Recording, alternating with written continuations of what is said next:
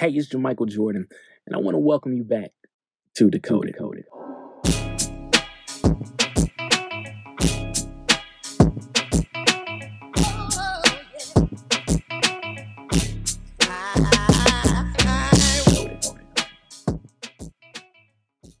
So I'm going to say a word, and I want you to blurt out the first word that comes to your mind when you hear it. Don't think about it. Just blurt it out. Are you ready? On the count of three. 1, 2, 3. Investing. Now, I can't physically see or hear you, but I'm almost willing to bet that you probably said something like real estate, stocks, bonds, retirement, or crypto. Now, just for kicks, because I'm interested to know what you said, I want you to do me a favor. I want you to follow me on my Instagram page at Jermichael D. Jordan. That's JAMICHAELDJORDAN. And I want you to leave the word that you thought of under one of my photos, because I'm actually curious to know how you hear and see the word investing. Truth is, when most people hear the word investing, they normally begin to think about some form of monetary gain. The definition of investing is expending money with the expectation of achieving a profit or material result by putting into financial schemes, shares, or property, or by using it to develop a commercial venture. But people usually stop reading at the end of that definition.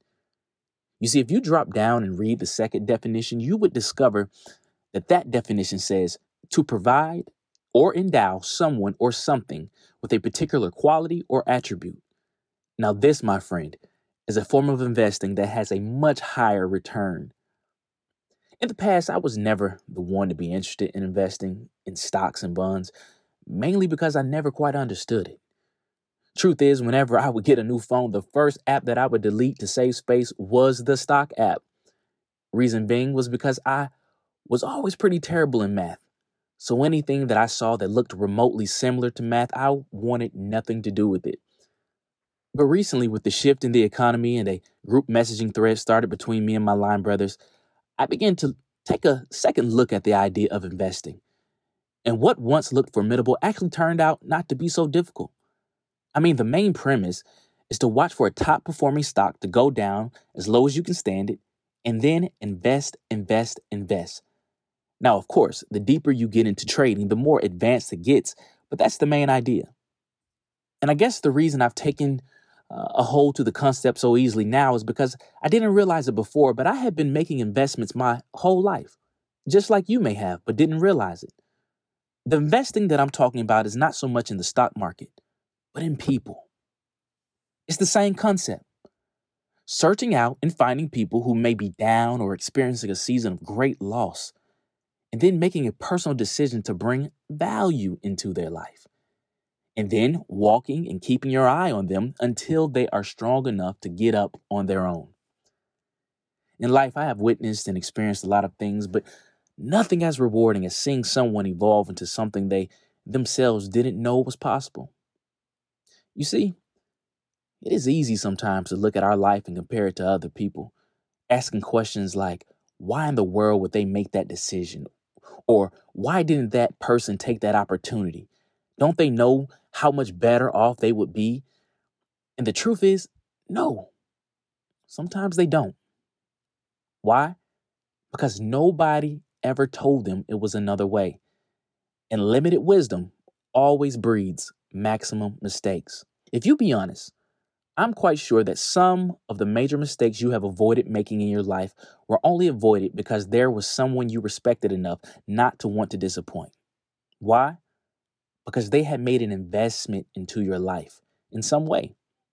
Whether a parent, grandparent, aunt, uncle, coach, church member, teacher, or neighbor. When someone makes an investment in us, it makes us more careful. It makes us hold our tongue when we normally wouldn't. It makes us slow to react.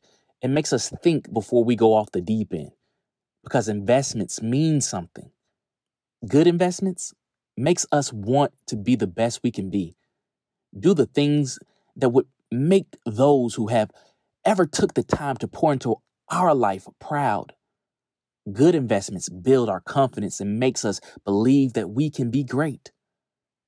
But just like there are good investors who make good investments, there are also bad investors who make terrible investments in others and cause lasting trauma in the lives of innocent people. Some individuals didn't grow up with support and special attention, which makes their received investments feel like abuse, neglect, and even hatred. And whenever we come across people who are products of these types of investments, it's best to hold on to them, embrace them, take them under our wing and care for them. Don't trade them off to someone else, but hold them because they are still valuable. They are still worth effort. They are still worth the risk. I'll never forget. A few years back, I had the opportunity to make an investment in a young man. When I met him, everyone else had given up on him. He had been through every agency and through juvenile court several times. When I met him, it was clear that if I didn't get through to him, this would probably be the last time there would be an open door of opportunity to help change the trajectory of his life. The first couple days, there were no positive or active movement in his behavior. A couple days after that, it seemed like we kept hitting a brick wall, and it even seemed like he was beginning to lose confidence in my ability to help him. But one day, toward the middle of the summer, we hit a breakthrough during a game of one-on-one. The breakthrough came when I stopped trying to help him, but instead met him where he was by talking and doing something that he actually enjoyed doing, which was playing basketball. You see, the reason nobody else was able to connect with him before is because everyone was trying to fix him. That was their concern. And they showed no interest in getting to know him. Investments that have the most return are always the ones that are thoroughly studied and researched first. And that's what I did. I began to study him. I began to ask questions. I began to research what were the things that kept him from being the greatest that he could be. And I'm proud to say that after those several weeks, the kid was at a point to where he was no longer making decisions that would send him to detention centers. He was no longer the kid who was thinking that being kicked out of school and skipping class was cool. And I'm glad to say that same kid ended up graduating and walking across the stage to receive his diploma. You see, there are some people who would say, well, it wasn't the help that you gave. It was the fact that he was going through detention centers and he's finally matured enough and he finally understands the wrong that he's done. And I'm telling you, that is not the case. What truly helped this young man was that he had an investor, someone that was concerned about his value and his growth and his future. And I believe that's what caused him to see the light within himself and to be able to see that there was a future that was better than the one he was planning on. Now, as much as I would like to tell you that this young man is now 20-something, he's married with a beautiful wife and child, I can't.